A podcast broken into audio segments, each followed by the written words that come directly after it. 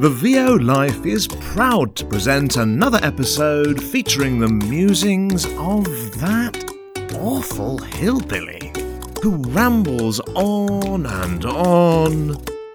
Oh, for Pete's sake, man, get to the point. Hey, hey, hey, and welcome back to the VO Life. Troy Holden, your blue collar voice of choice. That hasn't changed and probably won't.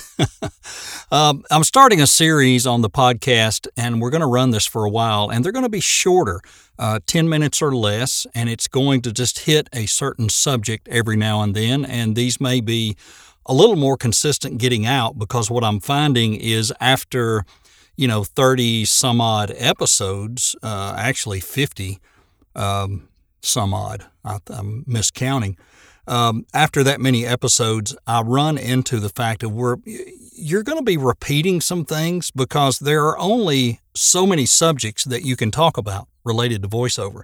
Now you can get into current issues that are going on in voiceover, et cetera, et cetera. You can do the interviews, but I want to keep this podcast relevant for those of you that are new. You're in your first six months or earlier, maybe not even started yet or maybe in your first year. Once you've passed all of that, a lot of this may not be as relevant to you. And that's understandable because this is geared towards the rookie year. It just is.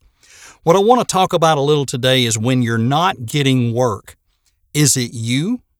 Is it the client? What's wrong?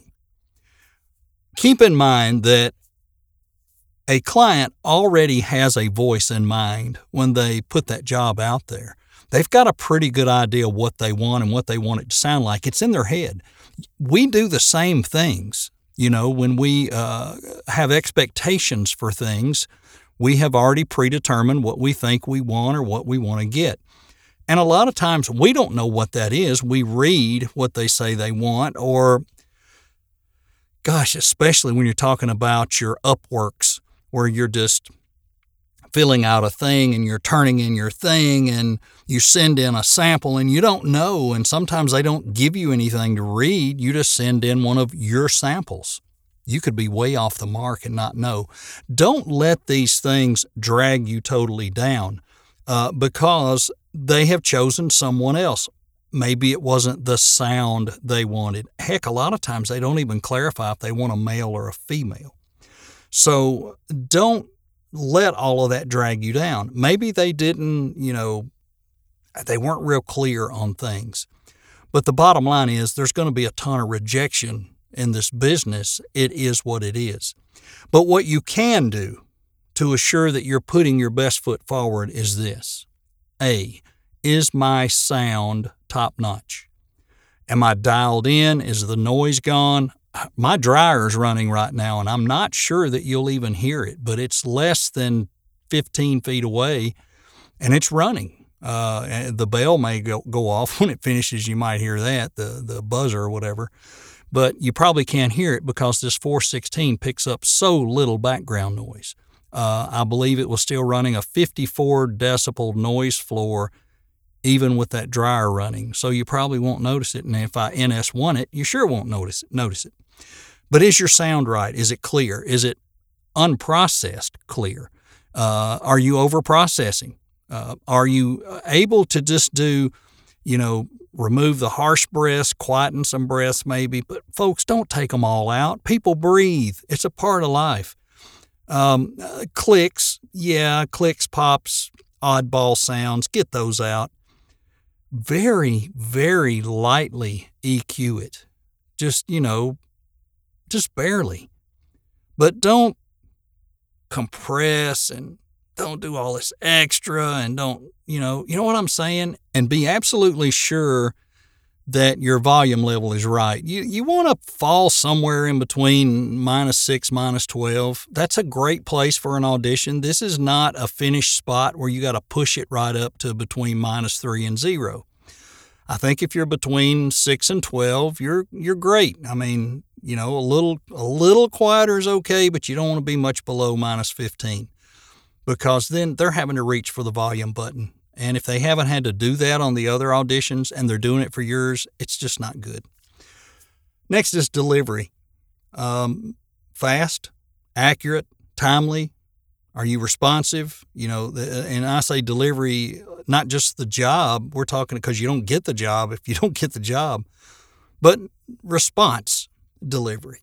Um, they reach out, ask a question. How quick are you answering? You got to be quick these days. If you're not responding probably within 30 minutes or less, and heck, I almost respond instantly most of the time on my phone. Um, even if it's, uh, I'll look into it and let you know. Um, you just have to do that and do what you can. You're not going to win them all, but at least make sure you're on your game doing that. And then look at your customer service overall. We talked about the initial response. Follow up if you don't hear anything in a day or so. Follow up, hey, just checking back to see how, you know, how was my sample, blah, blah, blah. It's always good to follow up. Um, and, and look at maybe some of your policies. If you're doing those proposals in Upwork, maybe you're putting too much information in there. Maybe you're just going overboard. You're, maybe you're talking about your revision policy and what you will and won't do. To heck with that. Just give them, hey, uh, wanted to respond on your project. Mention it, make it personal.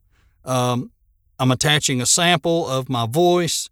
Uh, if you'd like a different type sample or a different type read, let me know. I'll get that to you.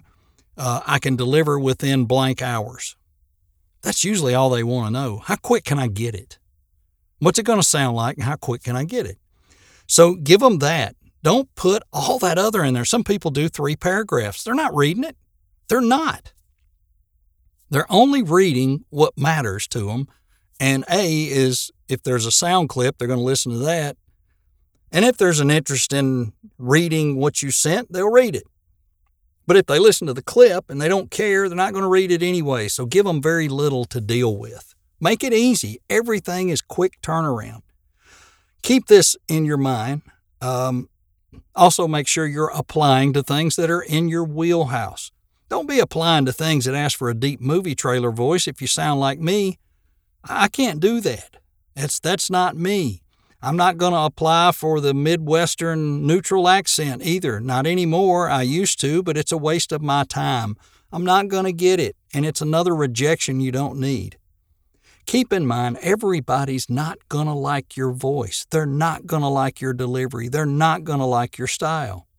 Focus on what you're good at and try to go after that work. That way, that rejection rate's not as bad. You don't feel as floored you don't feel overwhelmed by negativity. Go after the stuff that fits, especially on these platforms where you can pick and choose. Even on voices.com. Don't audition for the things that aren't for you. Just because it says it's a it's a 100% match, it doesn't believe uh, or don't believe that it really is. It may not be. Read everything and be sure. I have found on there if it has anything to do with software, I'm wasting my time. And it's not that I can't read it or understand it, comprehend it, and make it sound professional. It's I just don't have a voice for that. It's not my voice that they're looking for. They're going to find a neutral, you know, whatever you want to call it, Midwestern general American accent with absolutely no hint of a regional accent. And if you're able to speak that way, you should be racking up right now. I sure can't but I wish I could at times. But you know what? Um, I'll, I'll embrace what I have and I'll chase what I can get. And that's what I want to encourage you to do today. Don't be drawn down and pulled down because you're auditioning for this or sending off proposals for that and you're not getting anything. It's not always you. And then again, if you need to go to some workshops or go attend some things, do that. We try to have some on our page a couple times a month. Come to those uh, I'm sort of, I hate to say I'm disappointed, but I am disappointed we don't have more people, and it seems to be the, the, just a handful of the same people. But I'd love for some of you that are new, get on there and try read. We're not going to laugh at you. And we'd like to, you know, give you the opportunity to read in front of somebody else so you can hear what they think. And don't get your feelings hurt because it'll probably be the encouragement, encouragement criticism that you need you need to learn to do this, need to learn to do that. You know, it's not going to be you suck at this and go away. That's not how that's not how things are done. But keep all that in mind as you go forward this week. Stay positive, focus on what you're good at and try to go after the work you're good at. And uh, it, it'll, it'll all work out. It'll all work out. All right, as I prep to head out to VO Atlanta, and I'll be checking in from there later in the week. Hope everybody has a good one. See you next time, right here on the VO Life. Thus concludes another episode of the VO Life with Troy Holden. Join us again next time for more voiceover blah blah blah. This has been the VO Life with Troy Holden on Spotify, Apple, Google, and more.